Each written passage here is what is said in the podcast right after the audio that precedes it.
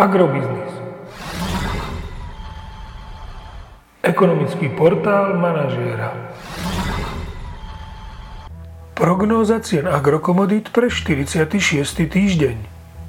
Očakávané ceny na burze Matif na konci 46.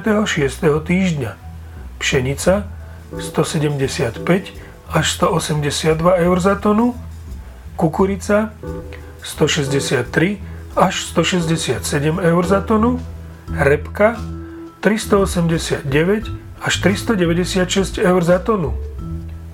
Predpokladáme, že tento týždeň budú ceny jatočných ošípaných na Slovensku stagnovať v pásme 1,86 až 1,92 eur za kilogram jatočnej hmotnosti.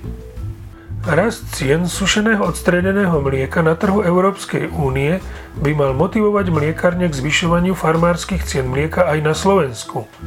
Predpokladáme pokračovanie rastu cien nad 34 eur za 100 kg mlieka.